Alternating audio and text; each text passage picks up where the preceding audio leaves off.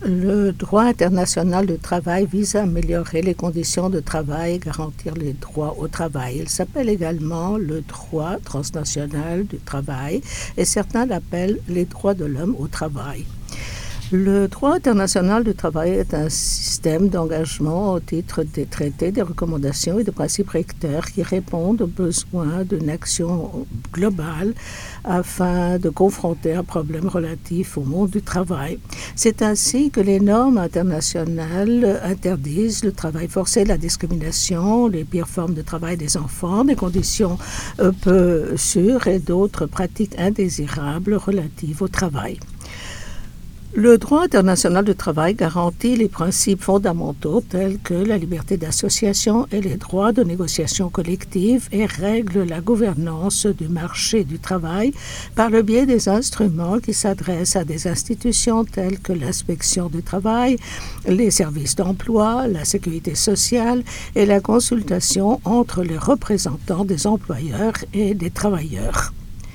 Le droit international du travail fait partie du droit international social et économique et contribue au développement des droits humains, qui inclut certains droits civils et politiques ainsi que des droits économiques et sociaux. En outre, c'est une partie importante du pilier social du développement durable. Le respect des droits au travail et leur exercice peut permettre aux gens de sortir de la pauvreté.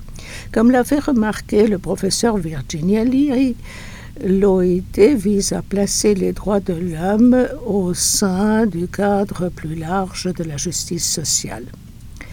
Les conventions et recommandations internationales du travail adoptées par l'Organisation internationale du travail, l'OIT, sont la source principale du droit transnational du travail. D'autres sources sont les dispositions relatives au travail qui se trouvent dans divers traités des droits de l'homme, les instruments régionaux et certains accords commerciaux bilatéraux. Au cours des dernières années, des instruments de législation non que les accords transnationaux de travail et diverses initiatives de responsabilité sociale des entreprises se sont fait jour en tant que mesures complémentaires aux droits basés sur les traités. Mais la source principale des normes du droit international en matière de travail reste l'OIT. Fondée en 1919 dans le cadre du traité de paix qui a mis fin à la Première Guerre mondiale, l'OIT est devenue une institution spécialisée des Nations Unies en 1946. Jusqu'en 2010, l'OIT avait adopté 189 euh, conventions et 200 recommandations, certaines révisant des instruments antérieurs.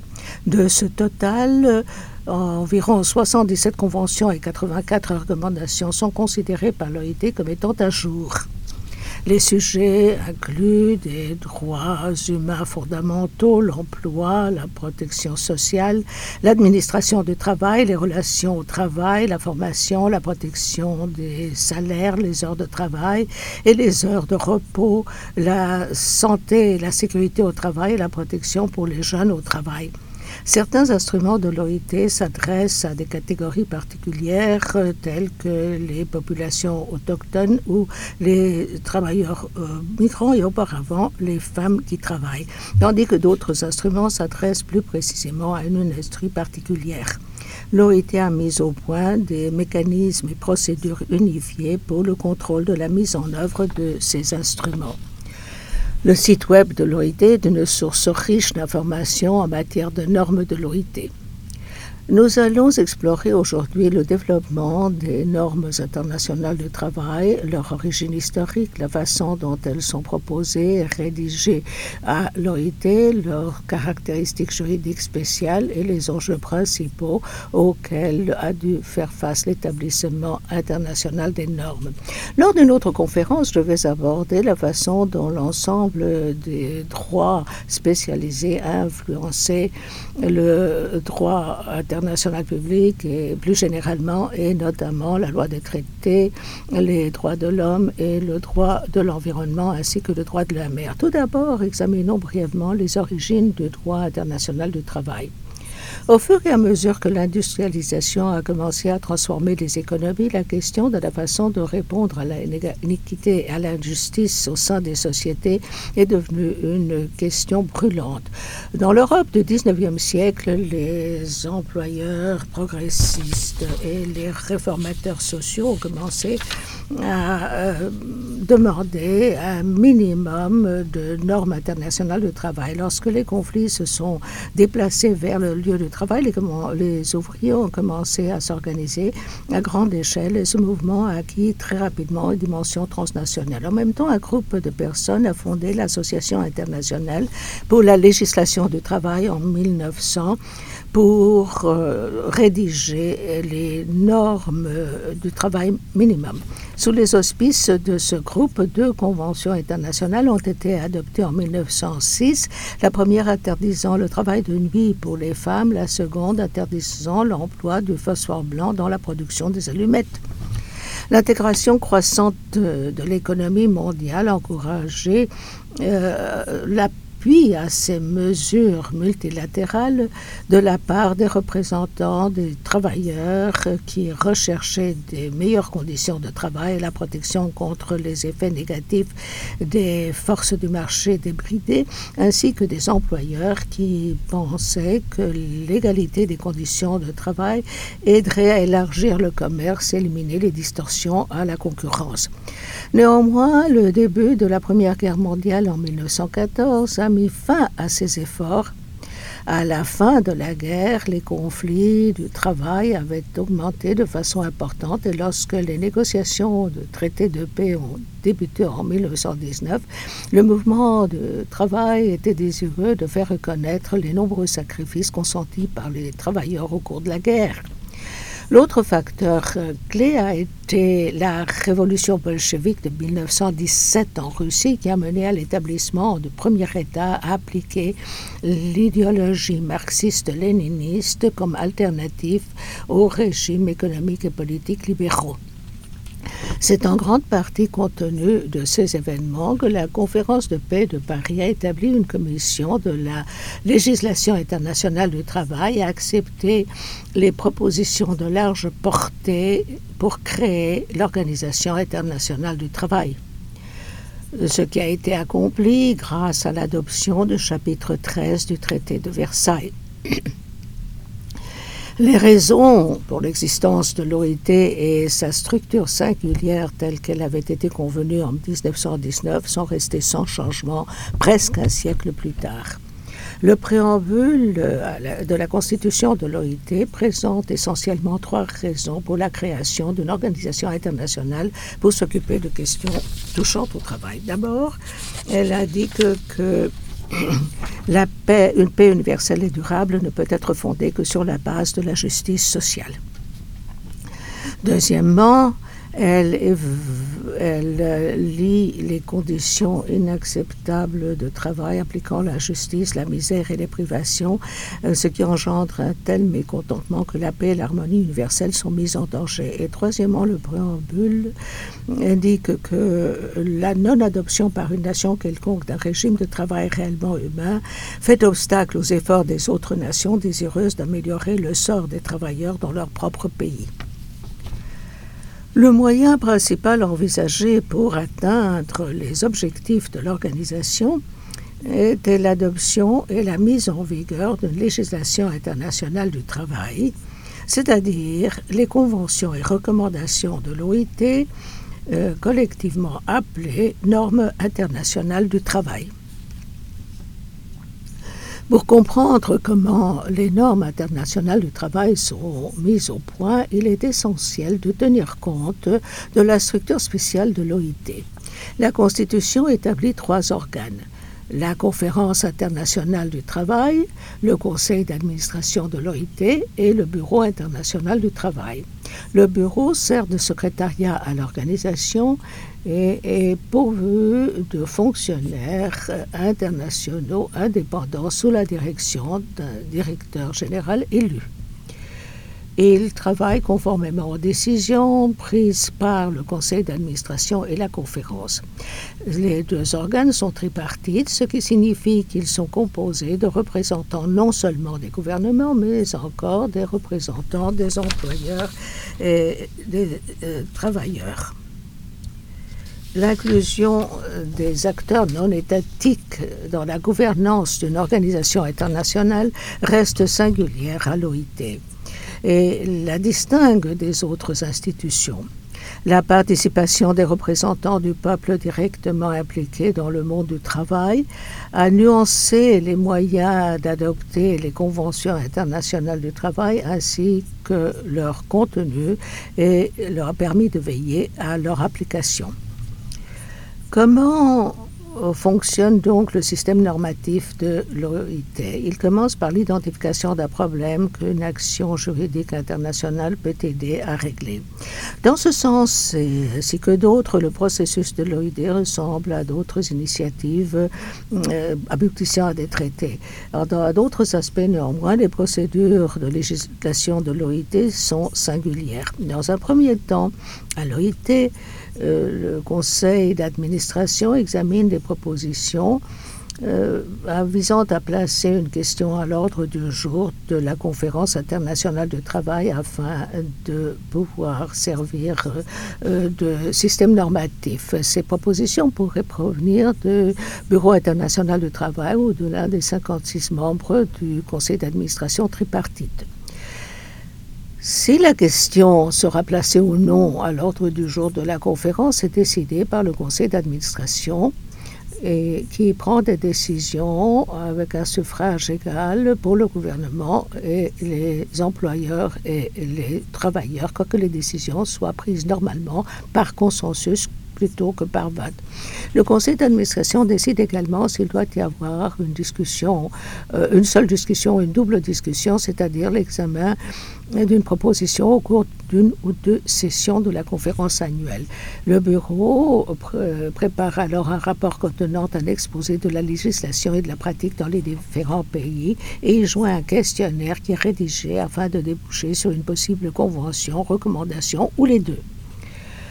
Là, il se base sur les recherches de l'OIT et son Institut international d'études sociales, ainsi que les sources d'information de l'OIT, qui comprennent les statistiques du travail et des bases de données de droit national et international du travail. Je parle ici également à NatLex et à LILOLEX qui vont être fusionnés dans une seule de données unique.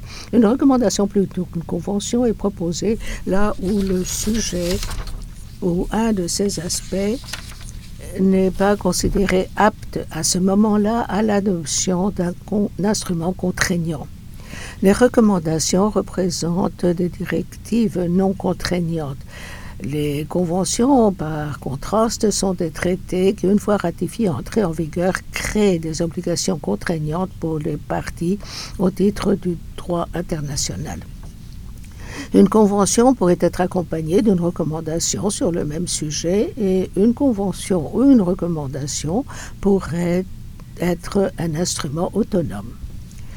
Les normes de l'OIT euh, fixe des niveaux minimums universellement applicables. La Constitution de l'OIT précise que l'adoption d'une convention ou d'une recommandation ne peut en aucun cas être considérée comme affectant toute loi, toute sentence, toute coutume ou tout accord qui assure des conditions plus favorables aux travailleurs intéressés. Pour tous les exercices normatifs, le gouvernement de chacun des 183 États membres de l'OIT doit consulter les organisations plus représentatives d'employeurs et de travailleurs avant de compléter, avant que le gouvernement ne puisse compléter ses réponses à un questionnaire préparé par le BIT. Conformément au règlement de la conférence, le Bureau consulte également les Nations Unies et d'autres institutions spécialisées lorsqu'une disposition pour un instrument proposé touche à leurs activités. Cela aide à réduire le risque de fragmentation du droit international. Sur la base des réponses reçues, des gouvernements, le bureau analyse les observations et prépare un compte-rendu sommaire. Si l'on prévoit une seule discussion, le bureau prépare un projet de convention, de recommandation ou les deux pour le soumettre à la considération de la conférence. S'il doit y avoir une double discussion au cours de deux sessions de la conférence, le bureau prépare projet de conclusion pour le soumettre à la considération de la conférence au cours de sa première discussion. Ensuite, le bureau envoie un rapport aux États membres relevant des questions qui exigent un examen ultérieur de la part de la conférence. Au cours de la deuxième année d'une double discussion, la conférence examine une convention aux recommandations proposées ou les deux.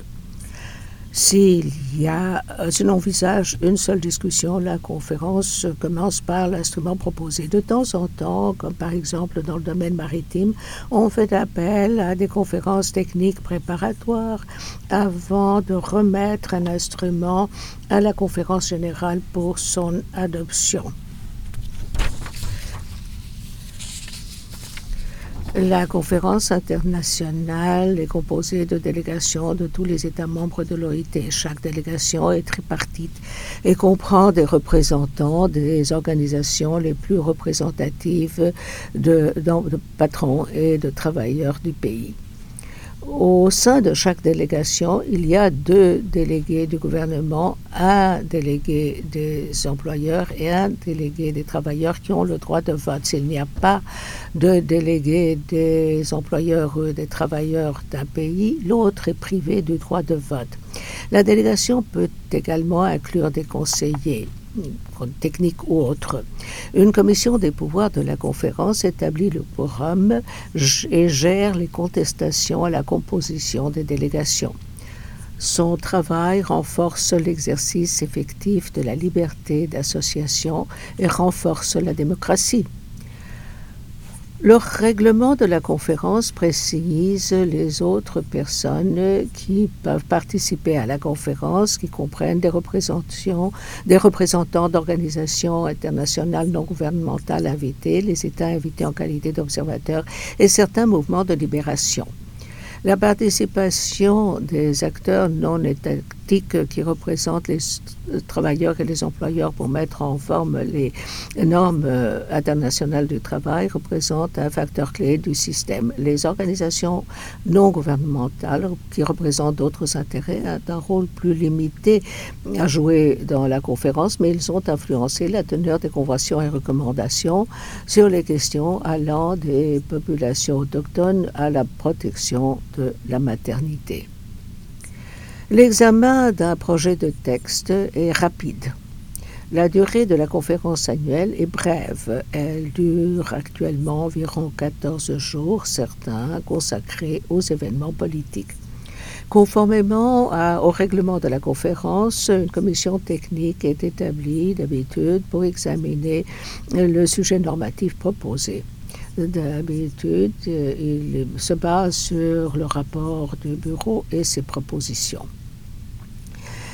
Le bureau tripartite de la commission technique euh, fixe un échéancier strict pour la présentation des amendements au texte proposé.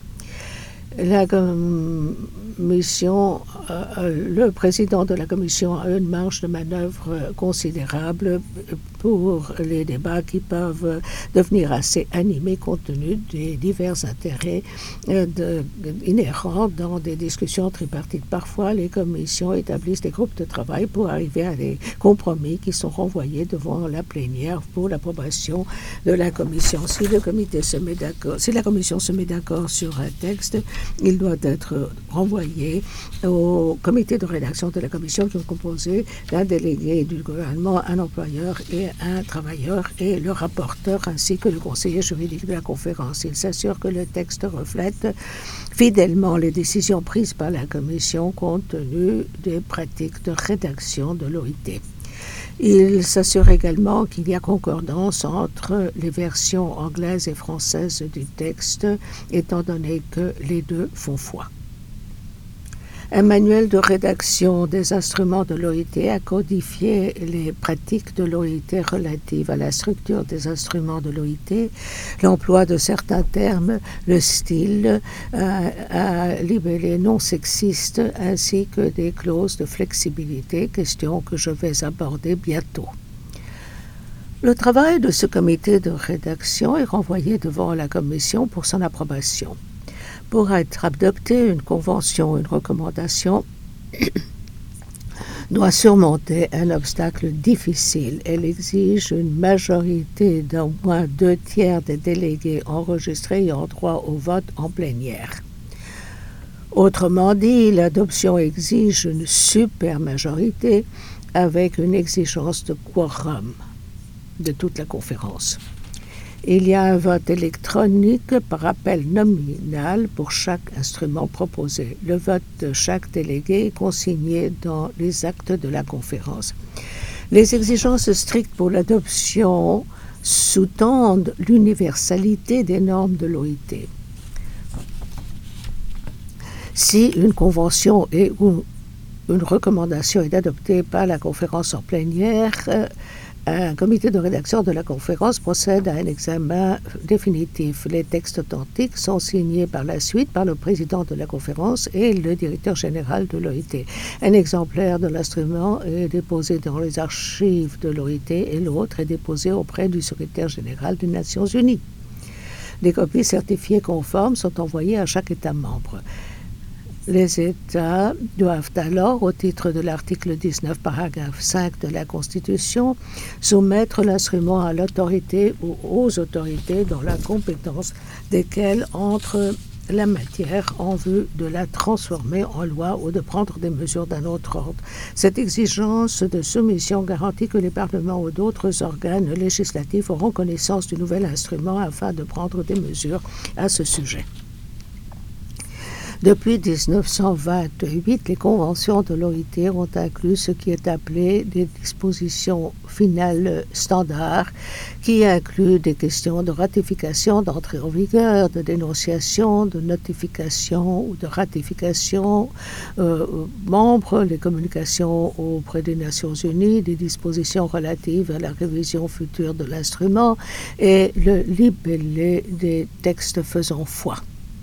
Normalement, il faut deux ratifications pour l'entrée en vigueur des conventions de l'OIT, mais la conférence a monté d'un cran ses exigences pour certains instruments, notamment dans le domaine maritime, où un chiffre minimum de jauge brute est souvent nécessaire, ainsi qu'un plus grand nombre de ratifications.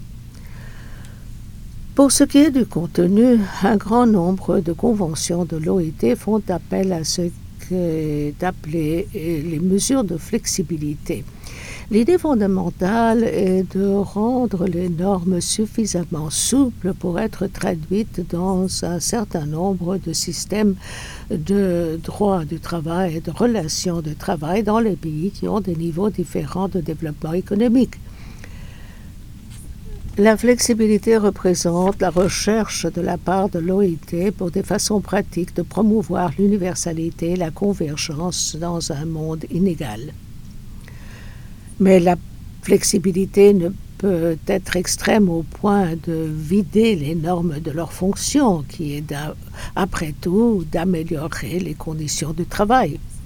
Comme l'a fait noter l'ancien directeur général C. Wilfred Jenks, la flexibilité n'est pas une fin en soi. Les mesures de flexibilité ne s'appliquent pas aux droits fondamentaux. L'idée de la flexibilité est consacrée dans la constitution de l'OIT qui demande que l'on tienne dûment compte des pays dans lesquels le climat, le développement incomplet de l'organisation industrielle ou d'autres circonstances particulières suggèrent une modification des normes de l'OIT. La flexibilité peut se présenter sous diverses formes. Le premier type de mesure de flexibilité a trait au caractère même de l'obligation. Par exemple, euh, la principale exigence de certaines euh, conventions de l'OIT est simplement d'adopter une politique nationale à l'égard d'un sujet donné. Euh, d'habitude, en consultation ou après avoir consulté des organisations d'employeurs et de travailleurs. un, autre exemple de flexibilité substantielle indique que les normes en matière de salaire minimum n'exigent pas des États membres de fixer un salaire minimum, mais plutôt la création d'un système pour fixer des taux de salaire minimum adéquats pour un pays ou un secteur particulier compte tenu de la mesure de couverture des accords collectifs. Deux innovations récentes en matière normative ont été comme doivent être mentionnés, inclut l'adoption d'un euh, cadre promotionnel pour la sécurité et la santé au travail et la consolidation de la Convention du travail maritime qui présente quelques obligations fondamentales complémentaires ainsi que des dispositions obligatoires et non obligatoires qui entrent plus en détail. Euh, en outre, les mesures substantives de flexibilité, un deuxième type de mesures de flexibilité permettent à un État qui a ratifié la Convention de limiter la portée de ses obligations par égard soit à la portée matérielle, c'est-à-dire le sujet, ou à la portée personnelle, c'est-à-dire la catégorie de personnes ou de branches d'activité économique concernées. Par conséquent, en matière de sécurité sociale, certains instruments font preuve de flexibilité structurelle permettant d'accepter à un État seulement les parties de la Convention qui couvrent certaines branches de la sécurité sociale qu'un État a décidé de désigner à la ratification. Les États peuvent, pourraient également exclure certaines catégories d'activités économiques ou des catégories spécifiques de travailleurs euh, de la portée de l'obligation qu'ils ont assumée.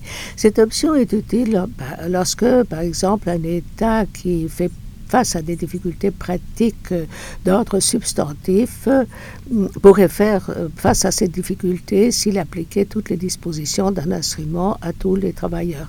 Ou une convention pourrait contenir des clauses d'exception dans certaines circonstances données.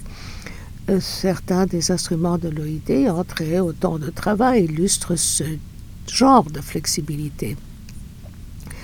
Un autre type de flexibilité est visible dans la Convention sur l'âge minimum de l'emploi qui prévoit une euh, flexibilité additionnelle euh, disposition indiquant que c'est à titre temporaire un État qui a ratifié et dont l'économie et les systèmes administratifs est insuffisamment développés pourrait à l'origine spécifier un âge minimum qui est d'un an moindre que l'âge minimum prévu par la Convention. Dans tous les cas, il doit y avoir consultation avec les euh, organisations représentatives des employeurs et des travailleurs avant que ces restrictions ne soient communiquées obéité à la ratification.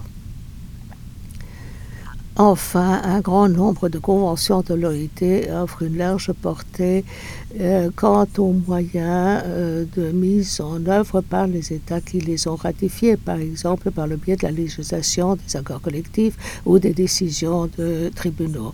Ces instruments font souvent preuve de euh, souplesse dans la rédaction exprimée par des définitions, par l'emploi de termes tels que le cas échéant, par exemple. Néanmoins, par contraste à d'autres traités, les conventions de l'OIT n'admettent pas des réserves. Les instruments de ratification qui les comportent ne seront pas enregistrés par le directeur général. L'argument évoqué est que les mesures de flexibilité rendent les réserves superflues. En outre, la conférence qui adopte une convention de l'OIT est composée non seulement des États, mais encore des représentants des employeurs et des travailleurs. Il retombe en dehors du régime traditionnel basé sur les États pour enregistrer, présenter des objections ou des réserves. Pour ce qui est des réserves, il faut faire noter ici que l'article 5 de la Convention de Vienne sur la loi des traités exige, euh, évoque toute règle pertinente d'une organisation internationale relative aux traités y adoptée. Comment les conventions et les recommandations de l'OIT peuvent-elles être maintenues à jour? C'est une préoccupation de l'organisation dès le départ. La méthode principale est grâce à la révision, c'est-à-dire l'adoption d'un nouvel instrument qui revoit l'antérieur totalement ou en partie. Parfois, les protocoles sont employés pour réviser une partie d'une convention ou pour élargir sa portée. En outre, un amendement à la constitution de l'OIT va bientôt entrer en vigueur et habilitera la conférence internationale du travail à abroger toute convention s'il apparaît, apparaît qu'elle a perdu son objet ou qu'elle n'apporte plus de contribution utile à l'accomplissement des objectifs de l'organisation.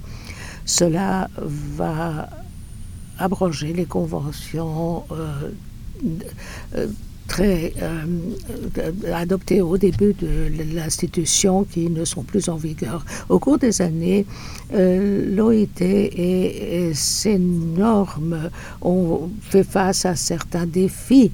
Au cours de ces premières années, par exemple, la compétence de l'OIT pour réglementer le travail agricole avait été mise en doute. Sa compétence a été confirmée grâce à un avis consultatif de la Cour permanente de certaines nations de justice. C'est simplement un, une de plusieurs opinions de ce genre qui a été demandée euh, à la Cour permanente par rapport à l'OIT. Euh, comme nous le savons, la Deuxième Guerre mondiale a vu la fin de la Société des Nations, euh, mais l'OIT l'a survécu. Lorsque la guerre touchait à sa fin et les plans étaient déjà tracés pour les Nations Unies, l'OIT a adopté la Déclaration de Philadelphie, document décisif qui fait maintenant partie de la Constitution de l'OIT. Cette déclaration a élargi la vision de l'OIT de trois façons importantes.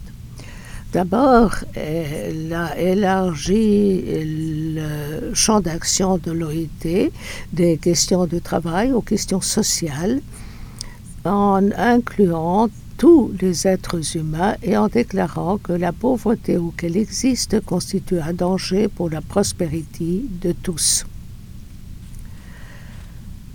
Deuxièmement, la déclaration étoffé l'idée de la justice sociale en soulignant l'importance de l'emploi et de la protection sociale, tout en réaffirmant les droits et surtout le la liberté d'association et le besoin continu d'améliorer les conditions de travail. Troisièmement, la déclaration a élargi le mandat institutionnel afin d'inclure d'autres types d'actions pour l'Organisation internationale du travail, ce qui inclut son rôle d'apprécier, accepter d'autres euh, politiques nationales et internationales, notamment celles qui ont un caractère économique et financier, seulement dans la mesure où elles apparaissent de nature à favoriser et non à entraver l'accomplissement de l'objectif fondamental de l'OIT. Bref, elle exprimait l'espoir que ces politiques n'iraient pas à l'encontre des préoccupations en matière de travail et de justice sociale. Lorsque l'OIT était devenue la première institution spécialisée des Nations Unies en 1946. Elle a retenu ces structures de gouvernance indépendantes qui ont inclus les mécanismes normatifs de l'organisation. En outre, la déclaration de Philadelphie affirme que tous les êtres humains, quelle que soit leur race, leur croyance ou leur sexe, ont le droit de poursuivre leur propre matériel et leur développement spirituel dans la liberté et la dignité, dans la sécurité économique avec des chances égales. La réalisation de des conditions permettant d'aboutir à ce résultat doit constituer le but central de toute politique nationale et internationale, poursuit la déclaration. Ce libellé a jeté les bases de l'agenda pour le travail décent qui est recherché aujourd'hui par l'OIT, qui s'efforce d'améliorer euh, euh, les qui, qui, a été euh, euh, qui est l'expression euh, contemporaine du mandat de l'OIT pour la justice sociale tel que l'explique le directeur général actuel de l'OIT, Juan Somavia, pour euh, un travail décent et productif dans des conditions de la liberté, de l'équité, de la sécurité et la dignité humaine.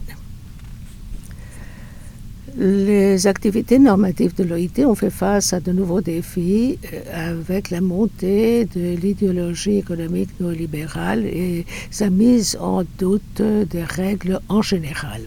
En outre, la fin de la guerre froide a donné lieu à un débat au sein de l'OIT sur la façon dont les normes pourraient mieux contribuer au progrès. En même temps, la création de l'Organisation mondiale du commerce en 1994 a mené à de nouvelles exigences des travailleurs pour une clause sociale pour lier la, libér la libéralisation commerciale aux normes minimum du travail. Le sommet mondial du développement social en 1995 a mis l'accent sur certaines normes en particulier comme revêtant une euh, importance spéciale. Bref, un résultat important de ces diverses discussions a été l'adoption de la déclaration de l'OIT relative aux principes et droits fondamentaux au travail, adoptée en 1998. Au titre de cette déclaration et en vertu de leur appartenance à l'OIT, tous les États membres promettent de respecter, de promouvoir et de réaliser les droits et les principes fondamentaux de la liberté d'association, la reconnaissance effective du droit de négociation collective, ainsi que l'élimination du travail forcé, du travail des enfants, de la discrimination en matière d'emploi et de profession. Ces principes fondamentaux s'appliquent qu'un État ait ratifié ou non les huit conventions de l'OIT sur ces sujets. La déclaration encourage également la ratification de ces instruments et incite euh, euh, les programmes de coopération technique à à aider les membres pour mettre en œuvre ces principes. Les conventions fondamentales de l'OIT ont été ratifiées maintenant par plus de 90% des membres de l'OIT. Mais le rythme toujours croissant de la mondialisation et la persistance des inégalités a mené l'OIT à adopter une autre déclaration en 2008, qui est la déclaration sur la justice sociale pour une mondialisation équitable. Elle prône une démarche intégrée pour réaliser l'agenda de travail décent en soulignant en même temps l'emploi, la protection sociale, le dialogue social et les principes et droits fondamentaux au travail. La déclaration de 2008 indique que la violation des principes et des droits fondamentaux au travail ne saurait être invoquée ni utilisée en tant qu'avantage comparatif légitime et les normes du travail ne sauraient servir à des fins commerciales protectionnistes. Cette déclaration équilibrée réaffirme le rôle du norme international du travail pour mener à bien le mandat de l'OIT. Elle euh, souligne l'importance des gouvernements à ce titre pour la création de l'emploi et de euh, la protection sociale et l'OIT, dans ce sens, promeut la ratification d'une série de conventions qui traitent de l'inspection au travail, de politique d'emploi et des consultations tripartites. En outre, une discussion lors de la conférence de 2009 pour placer l'égalité homme-femme au cœur du travail décent a mis en exergue les instruments de l'OIT les plus pertinents pour l'égalité entre hommes et femmes. Le besoin pour les normes de l'OIT pour rester à jour avec les rôles changeants des hommes et des femmes dans la société a été un motif euh, constant de l'organisation depuis sa création, ce qui est illustré très clairement par un décalage des premiers instruments de l'OIT qui interdisaient le travail de nuit pour les femmes jusqu'à l'adoption d'un instrument généralement applicable qui limite ce travail pour toutes les personnes. Le conseil d'administration de l'OIT a la commission des questions juridiques et des normes internationales du travail qui examine périodiquement les politiques normatives. Un des résultats de ces discussions a été une démarche intégrée pour les normes qui incluent des plans d'action et une série d'instruments qui font partie d'un ensemble. Il faut reconnaître que euh, le développement du droit international du travail n'a pas été sans critique dont certains indiquent que certaines conventions de l'OIT sont trop détaillées pour attirer un grand nombre de ratifications et d'autres indiquent que l'OIT a fait fausse route en choisissant certaines conventions plutôt que d'autres pour leurs efforts euh, de promotion spéciale. Certains disent que euh, certaines normes de l'OIT sont dépassées ne sont pas suffisamment succès-spécifiques que les normes de l'OIT ne tiennent pas compte des besoins des gens qui travaillent dans l'économie informelle. En réalité, la situation est bien plus nuancée et les faits sont tout à fait différents. Ce qui est clair, c'est que l'IT a pris des mesures pour maintenir ces normes pertinentes dans le monde d'aujourd'hui.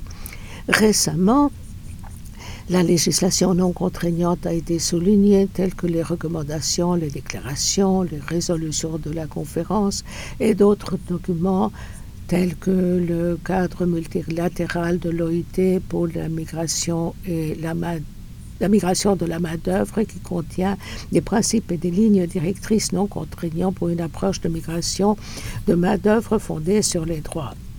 Euh, ce qui complète les autres conventions de l'OIT sur ces sujets. En outre, l'adoption au cours des dernières années de la Convention cadre sur la gestion de la santé et de la sécurité au travail, la Convention de travail euh, maritime consolidée qui est très innovative et une recommandation sur le VIH-Sida euh, et le lieu de travail illustre le dynamisme continu et l'utilité des normes internationales du travail. Une question normative qui est examinée actuellement s'adresse au travail décent pour les travailleurs domestiques. En plus, les aspects du travail international du travail sont abordés également au sein de divers traités internationaux touchant aux droits de l'homme, qui incluent les pactes internationaux sur les droits civils et politiques et les droits économiques, sociaux et culturels, ainsi que les conventions pour l'élimination de la discrimination raciale, ainsi que l'élimination de toutes les formes de discrimination à l'égard des femmes. Il y a euh, d'autres conventions comme la Convention internationale sur les personnes handicapées et sur les ouvriers migrants et les membres de leur famille qui en sont les principaux exemples. Les normes de l'OIT sont souvent influencées par euh, les aspects de ces instruments. Euh, il faut accepter que, tandis que les droits de l'homme internationaux et les droits du travail euh, partagent certains aspects, seul le droit international du travail reflète les expériences singulières des acteurs économiques du secteur privé ainsi que les politiques des gouvernements. Le droit international du travail peut être considéré comme pesant dans d'autres sources également. Plusieurs euh, arrangements d'intégration régionale ont une dimension sociale plus complète et de loin, et celui qui se trouve en Europe. Mais une expression quelconque de politique du travail ont été adoptées dans chaque région et certains ont des instruments des droits de l'homme régionaux qui incluent des dispositions touchant au travail. En outre, plusieurs accords commerciaux bilatéraux et incluent des dispositions qui exigent le respect de certains droits du travail. En plus, des initiatives du secteur privé de divers genres représentent des éléments complémentaires du droit transnational du travail. Dans certains secteurs, les fédérations internationales du travail ont conclu des accords collectifs transfrontaliers avec des grands employeurs. Certaines parties prenantes, multiparties prenantes, initiatives multiparties prenantes ont mis au point des directives pour le commerce éthique et juste qui inclut des normes de travail. Au sein des Nations Unies, le pacte mondial réunit des entreprises qui promettent de respecter les principes, y compris ceux qui ont trait à la liberté de l'association, à la négociation collective et l'élimination du travail forcé, du travail des enfants et de la discrimination. En outre, certaines industries et sociétés ont mis au point leur propre code de conduite ou d'autres euh, politiques de responsabilité sociale de l'entreprise qui incluent certains droits au travail et d'autres les incluent dans leur chaîne d'alimentation ou leur euh, pratique de diligence requise.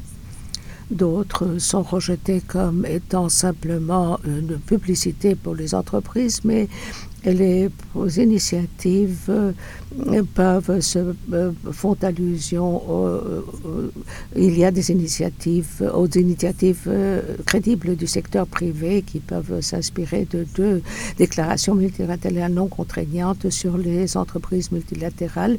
Il s'agit de la déclaration des principes tripartites sur l'entreprise multinationale et la politique sociale et la déclaration multinationale sur de l'OCDE sur les multinationales et directives pour les entreprises multinationales.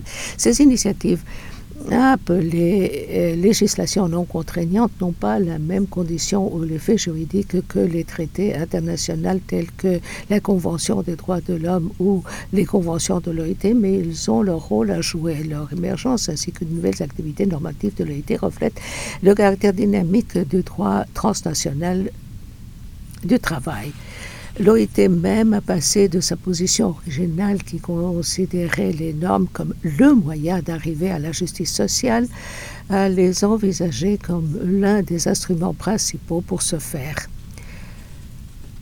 Étant donné que la mondialisation et le progrès technologique accélèrent les changements dans la façon dont le travail est organisé et que la pauvreté et l'inégalité sociale persistent dans le monde, le développement des normes internationales du travail continuera certainement à évolutionner à l'avenir.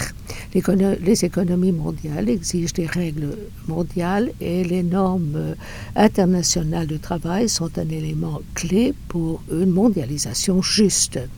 La, façon dont les normes de l'OIT sont employées, leur pertinence pour le développement et les mécanismes pour veiller à leur mise en œuvre seront abordés au cours de la prochaine conférence.